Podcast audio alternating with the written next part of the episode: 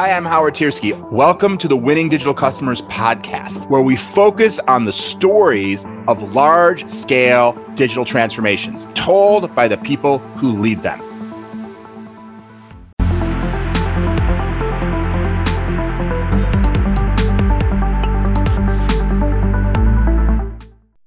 Hey, everybody, welcome once again to the Winning Digital Customers podcast. I have my friend with me today, Deborah Ruh.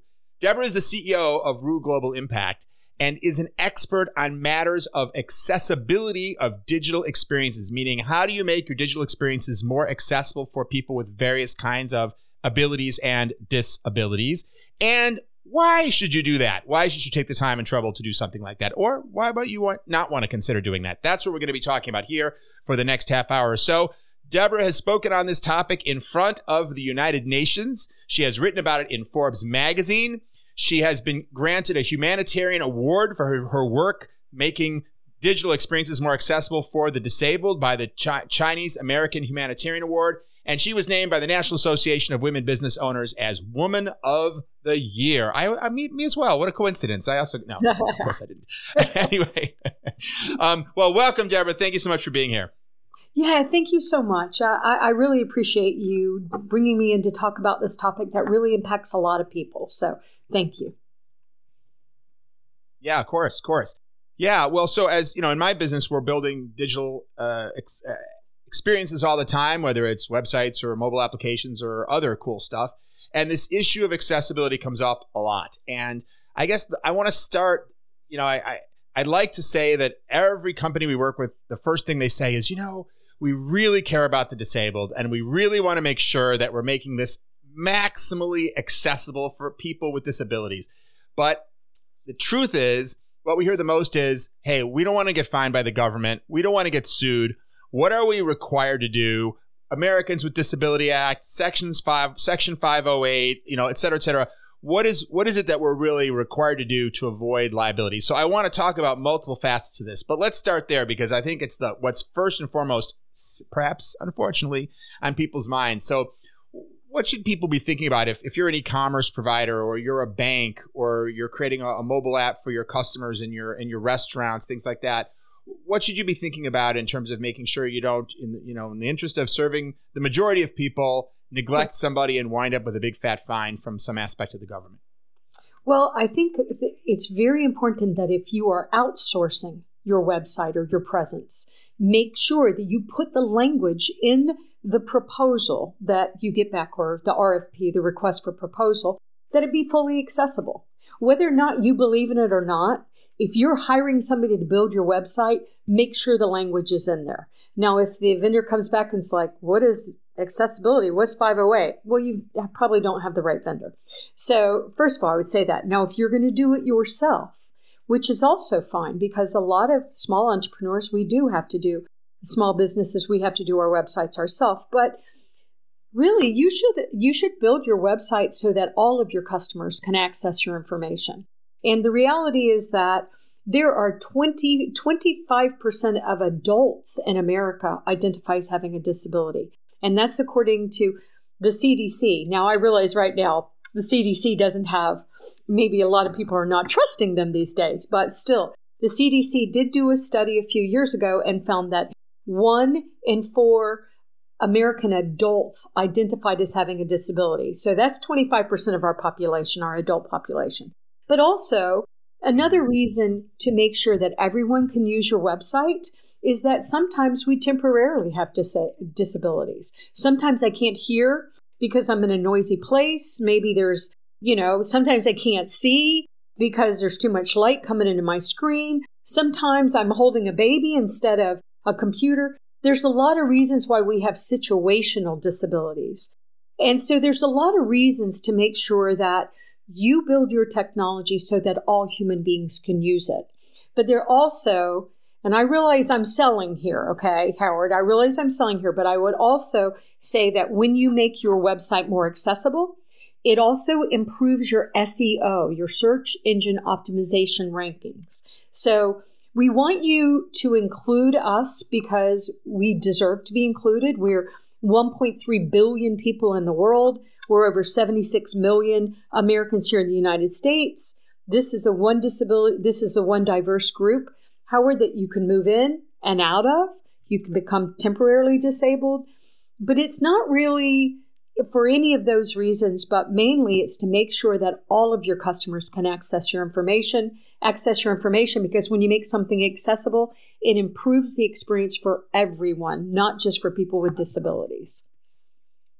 Sorry for my long answer. Yeah, yeah, yeah, absolutely. I, yeah, no, no, no. I, I you said a lot of valid things there. I, I agree with you know, but uh, but um, you know, as one of those vendors that winds up on the other side of RFPs sometimes, if someone says make the website accessible, you know, to me that's always a little bit of a red flag, be- only because it, it's a little bit, to me anyway, a matter of interpretation and opinion. Okay. I mean, after all, there are many ways in which someone can be disabled. And so I would never sign a contract, for example, that says I'll build you a website that will be accessible to everybody. You know, I mean, uh, you know, someone could have who knows what different combinations of. In other words, all I'm saying is it has to be more no, no, specific. And and I and, and one thing, and, and one thing that I always advise a client when they talk about accessibility is I always say we we we believe in that, so we are very happy to do it. It does cost more money though. So yes. you know, if you're going to tell me as a company building a site that I need to support uh, text to speech readers, and I need to make sure that you know it works in a variety of different cases that are out of what we would normally think of as a, you know an able-bodied user, uh, then that may mean I have a bunch more work I have to do, more hours I have to spend to get it ready, quite possibly completely justified, but expect the price to be higher. And then usually what that leads the client to say is, okay, well let's get let's get more specific. Like specifically, what should we be supporting? Because there's kind of a gradation. You know, you can make sure you have a website that looks good for the colorblind, but isn't enabled for text to speech, or you can do that, but not have it's you know, et cetera, et cetera. So how, how do you slice that up? How do you take the topic of accessibility and say, okay, wait a minute, it's not one monolithic thing. It's a variety of different disabilities and it's a variety of different specific practices, as simple as providing alt text for an image all the way up to having to test an, uh, a, a, an app with multiple different assistive technologies. So, do you have a model that you use to kind of break that up? I do. And, and I, I, think you brought up some really, really important points. In the first place, saying something is accessible is a little bit in the eyes of the beholder. So I totally agree with you. So I always say to our customers, um, your job is to follow the law. You have to comply with the law. Okay. Now, Section 508, which is part of the, um, you know, the law that says the United States government has to be fully accessible and our state governments have to be accessible, but it doesn't really speak to corporations. So, what I would do is I always say, I'm specific. I need my website to be accessible to um, you know, I know it's W3C WCAG 2.1, which is where all the laws point to. So that's what I always tell my customers.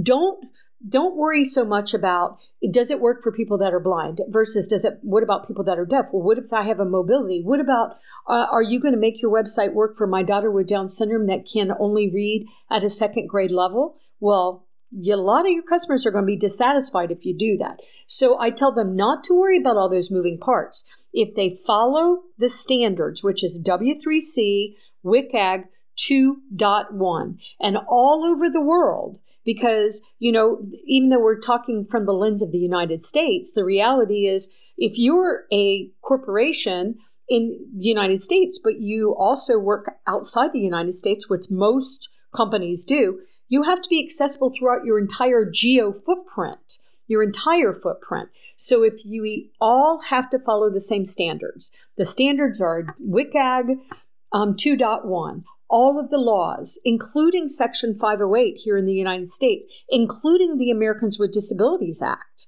all of them point to the same standards. So everybody follows the same standards. Now, I, I want to say that some of the standards are easier to follow, as you said. You know, Color cannot be the only indicator that you use in the technology, as you mentioned, which really helps people that the 19 million American males that are colorblind. But it also helps people that are losing their vision, which a lot of people are losing their vision. And, and of course, it also supports people that are completely blind, so they're using screen reader technology. But it's too big for us to tell corporations or any any size corporation that you got to make sure every single person with a disability is accommodated. We don't even know how to even begin to do that. So we don't say that. We say instead, accessibility means you're following the global standards that the entire world has agreed to. And you start there and you say that in the language, but I think it's also appropriate what you said. If a customer is saying, Well, Howard, let me just send it all to you, I don't want any of the responsibility. It is, it's if you, and you know this because y'all do this, if you blend accessibility right into the life cycle of that project, it isn't a lot more expensive. But if you do it after the fact, boy, is it expensive. You are going to spend so much more money. So if you blend it in right in the very beginning and consider it all the way through the process, like you would privacy or security, which are not nice to have, so we want them to have it, then then it works better. But I agree with what you're saying. Don't just say accessible. Yeah. Because that's really in the eye of the beholder. Yeah, yeah, yeah, and and so let me just unpack a couple things you said. So, so from a legal perspective, and, and I, I know you're not an attorney, I don't believe, and um, I'm not one either, despite my parents' ambitions. But um, I, you know, my understanding is that Section 508, as you mentioned, uh, sets requirements for government entities. So if you're working on building a website for, you know, the military or something, then obviously they apply to you. But I believe they also apply to private businesses that have government contracts. So if you're Citibank and you do and you have government entities that have bank accounts with Citibank and their employees are using it. So actually it winds up covering a large number of at least larger companies because if you're sort of dealing with the government in a variety of different ways, it can potentially apply to you.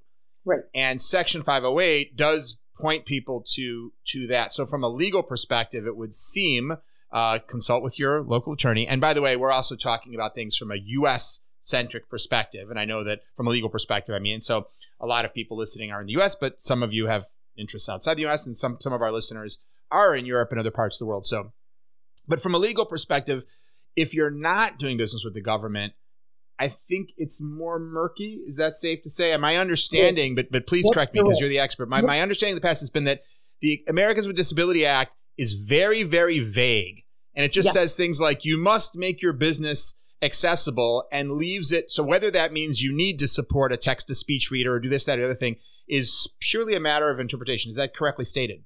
Yes, it is.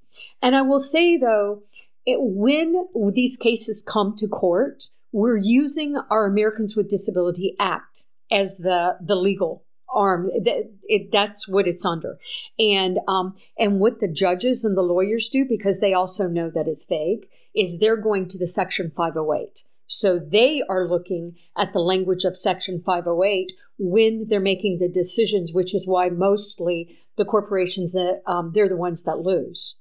Now the our community, people with disabilities, if you know, are the ones they they win those lawsuits because they're looking across the board at the laws we have with for our government.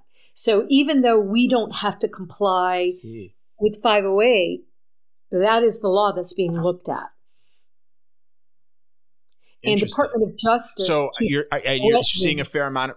Sorry, go ahead. Yeah, I'm sorry. Um, the uh, excuse me. The Department of Justice keeps saying that they are going to adopt policies that make it um, very clear to corporations that they're that they have to do this. But that has not been done yet. So right now, you are right, Howard, that it's gray. It is gray. Got it. Yeah, no, that's very helpful. And so these specific guidelines that you're referring to, and I know that there have been a series of, you know, enhanced over time W3C guidelines, the web content accessibility guidelines are available now. Um, we'll put the URL for that in the show notes, and maybe we'll even put it on, on screen for, for YouTube so people can get to that. Um, it's not the world's most gripping reading, it's technical documents, but that's the sort of thing you can hand off to your team and say, okay, this is literally going to walk through a variety of very specific things that you can do to be compliant. Right. Are there still levels? I know at one point there was level one, level two, level three. Is that still a part of the latest version of the content it accessibility is. guidelines? And if so, can you talk a little bit about those levels and what those levels mean? Because it's it's yeah, you want to be a little compliant, a medium compliant. You know, it's kind of like going to 7-Eleven. You want the big gulp of compliance. How do you know what level you need to target? Because the higher the level, the greater the cost. Right. Well, what we all have agreed as a community is that it's double A. Single A it's not accessible enough. AAA, it's just too hard to get there. And so we all agree that it's double A. And um, but isn't that confusing, Howard? Why do you have A, double A, and triple A if everybody's saying use double A? Why do we even have the rest? It just is unnecessarily confusing. Unnecessarily confusing. So first of all, I want to say it sounds that, like something created by a committee. Yes, yeah, by a standards committee. Sorry, I said, I said uh, yeah, and I've I've said on right. the committees, wow. Um, I, I I appreciate people that write standards. Uh, I'm just not gonna. I'm not a person that you want to do that.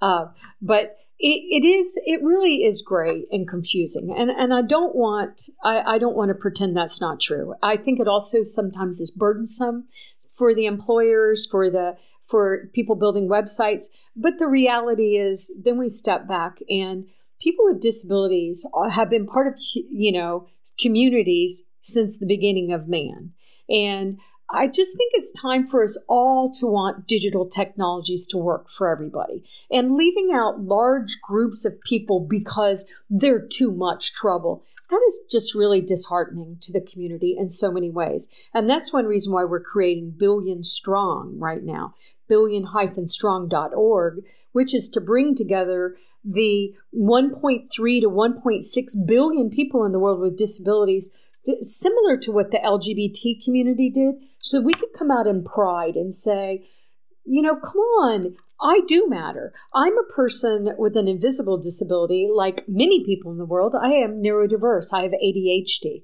which, by the way, 65% of entrepreneurs have ADHD or dyslexia. 65%. So are we really broken or we just we use our brains differently? But you know, comments that we hear mm-hmm. like, "Oh god, I'd rather be dead than be blind."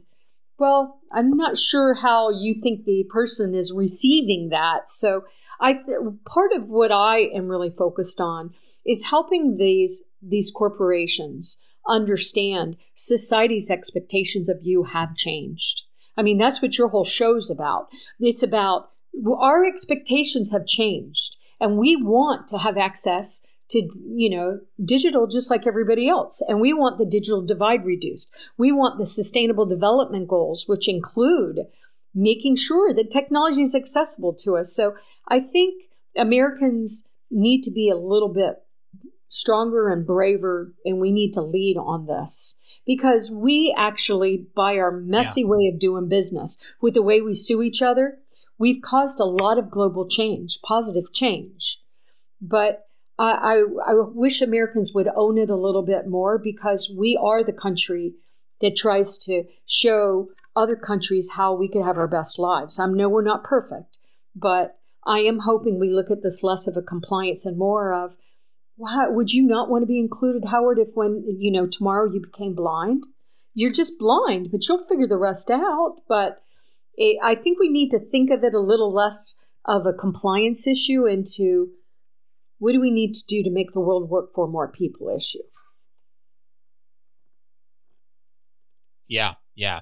Well, I I, I spiritually um, aligned with you and applaud what you're doing, and I want to ask you a few more questions about if you're the person at a big company who feels the way that you feel but then you've got to go to your boss and say, you know, I need to add 15% to the budget of this project. It's helpful to be clear on some of these sort of more hard, some of the, the reasons that you can, you know, you can justify from a bottom line ROI perspective. So I want to talk about two more. Before we move on from this sort of first one around compliance, though, I just want to highlight um, you know that that these these guidelines and maybe I don't know if there's anything you want to point to, but I'll just I'll just say at a high level, what what will you find in those guidelines? Things like when it's okay and not okay to use animation, how to use the pointer, how long you have to hold your finger down when you're tapping something for it to be considered, uh, you know, a, a, tap. You know, if you make someone hold their finger down too long, then if someone has a, a motion issue where their finger isn't, you know, stable and still, they may not be able to tap on things in your app. So it goes to this kind of very, you know, the issues of type size, these kind of very, very specific design things. Is there anything you want to point to? Any other examples or uh, do you have a favorite chapter in the guidelines? Uh, well, I Anything else you want to share to just give people a flavor of what's in there? Yeah, and you know, color can't be the only indicator. Remember, we used to put things in red. Well, then we're like, well, you know, if we really, uh, if this mandatory, maybe we'll put an asterisk and say mandatory. Well, that makes it accessible to all of us. Mm-hmm. And so, a lot of the things that are in there, not all of them, but a lot of things in there I consider good design. One thing I personally hate as somebody that's over 60, and as we age, more of us have problems with accessibility, but is whenever on a movie or something, they're showing the phone and the text, and it's so little and it's relevant to the show, but I can't see it. I find that very annoying. Now, I'm an old, naggy woman, maybe, but things like that, you know, it doesn't make sense. We can't see that. I can barely see it when I got it in front of my face. So a lot of it is practical design, but not all of it. For you know how the your skip link navigations yeah, and stuff like that. Some of it is very specific to how people with disabilities use technology, but a lot of it is good design. You shouldn't be making color the only indicator. You're not going to have a corporate site with a bunch of animation that's spinning and flashing because we all know that, you know, Pokemon taught us that you can cause people to go in seizures. So a lot of it's good design, but I don't want to say it all is Howard. I, I don't want it. That's not fair to say, but uh, it is things like, you know, um, navigation links and stuff. Because if I'm using my eyes, I can look real quickly on the screen and see where I need to go. But if I'm using a screen reader, I don't have that. I, I don't have that ability. So I have to skip and skip and skip to try to get to the content. And what we see often is people forget about that. So, however you design the website is however it's going to skip on the screen reader. So, it makes it very, very difficult for people using a screen reader to be able to navigate the information or the charts or so mm-hmm. it is extra work but I find that that's why you've got to hire the right people to build your website. Everybody thinks they can build a website, but not everybody can build it. A website that we actually engage on and we use and we access. So I would say buyer beware and go and make sure you're finding the Howards of the world that actually know how to do this. Because uh, if somebody says to you, which I've heard before, well, is you're going to build the website accessibly. Um, oh, you can use you can get on that website twenty four seven nope that's not what i'm saying you know eh, or you know i hear all kind of other excuses but i do think that's what's happened howard i believe that the world does especially the big corporations we're looking at the big corporations with this great resignation going on. 40% of people are saying they won't be in the same job they're in next year this year. So brands really do need to be paying attention to what is important to society and including people with disabilities has become something that's very important to society. And one more point howard. There is the valuable500.org that is 500 major multinational corporations that have come together at a ceo level at the world economic forum and committed to disability inclusion it's thevaluable500.org. And you've got the Microsofts, you've got, you know, uh, Unilever, uh, Software AG. I mean, it, it is so many powerful companies um, that are coming together and saying, all right, we're going to make a commitment. Okay, well, you're committing to us. What are you going to do?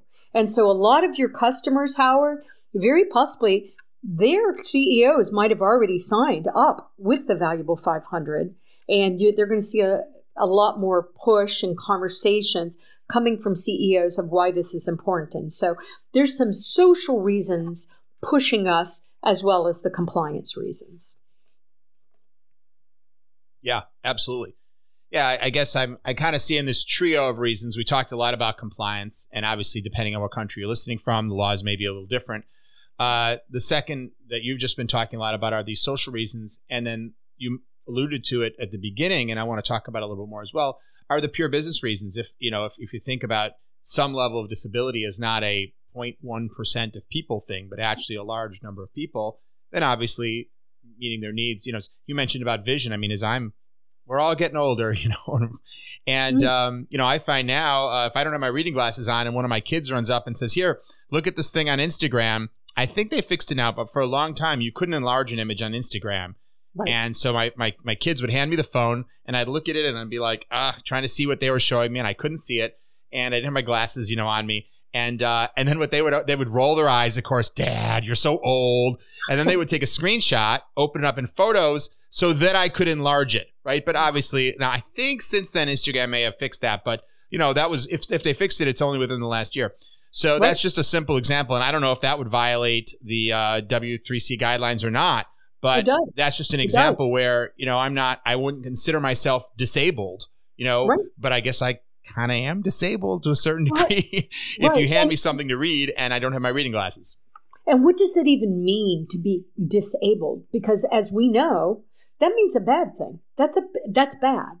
But is it and that's what we're trying to do at billion-strong.org is really rethink it because as we get older, Howard, we don't see as well. We don't hear as well. We, you know, but it doesn't mean that we still don't add value. Well, what if you're a person that was born with right. a disability or you acquired one? Uh, society treats you like you just, you know, go home, get on the couch, we'll take care, you know, it, it just takes away people's dignity.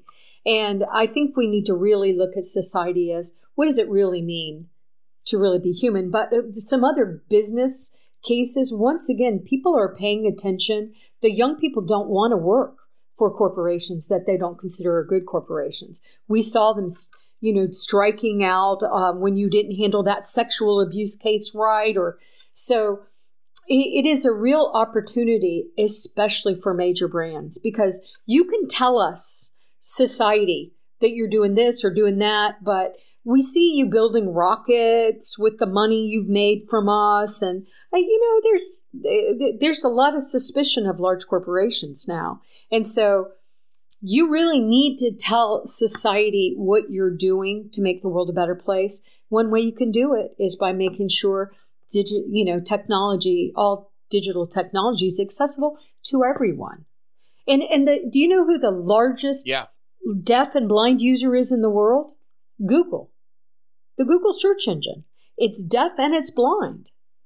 So mm.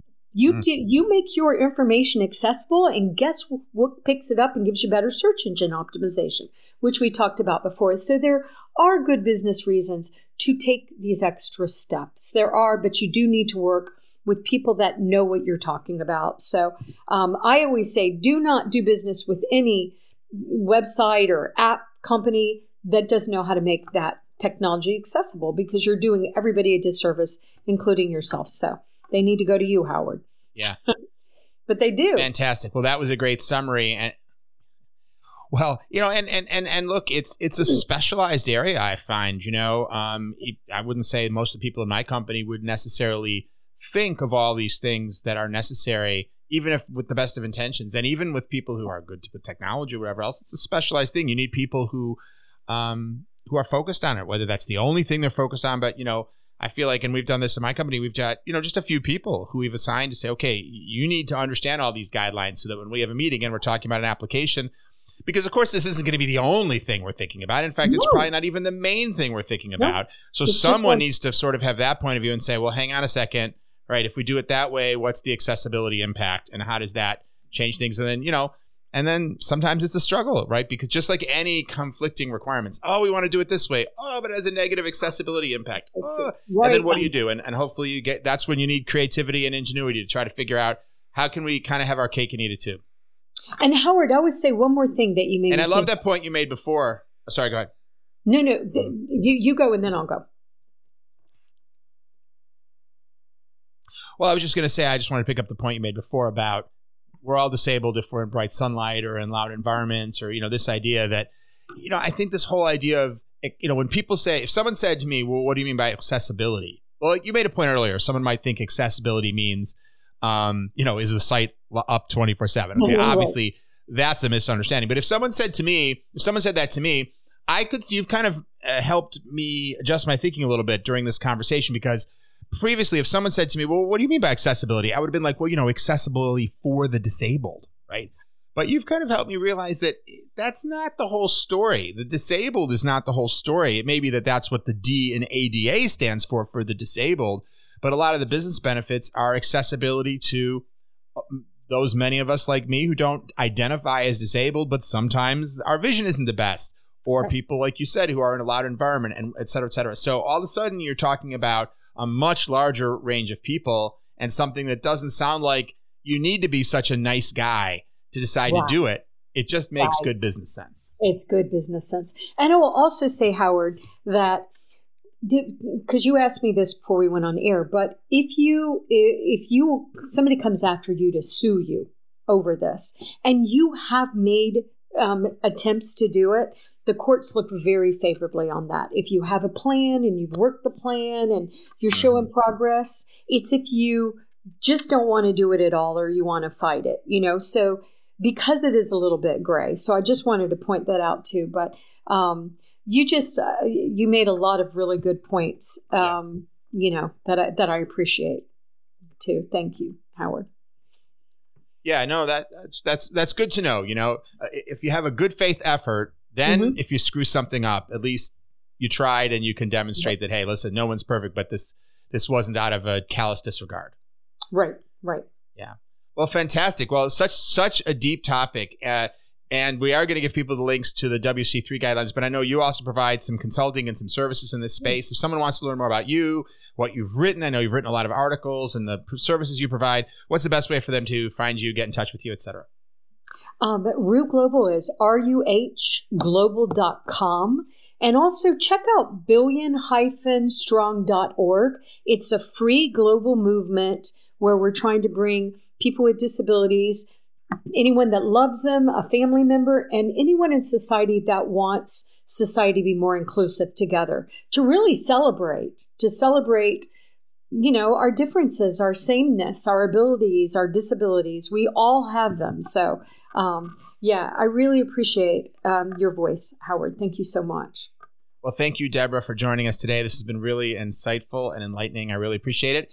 And as always, thanks to all of you for watching and listening the Winning Digital Customers podcast. Thanks for being with us today. And until next time, keep transforming.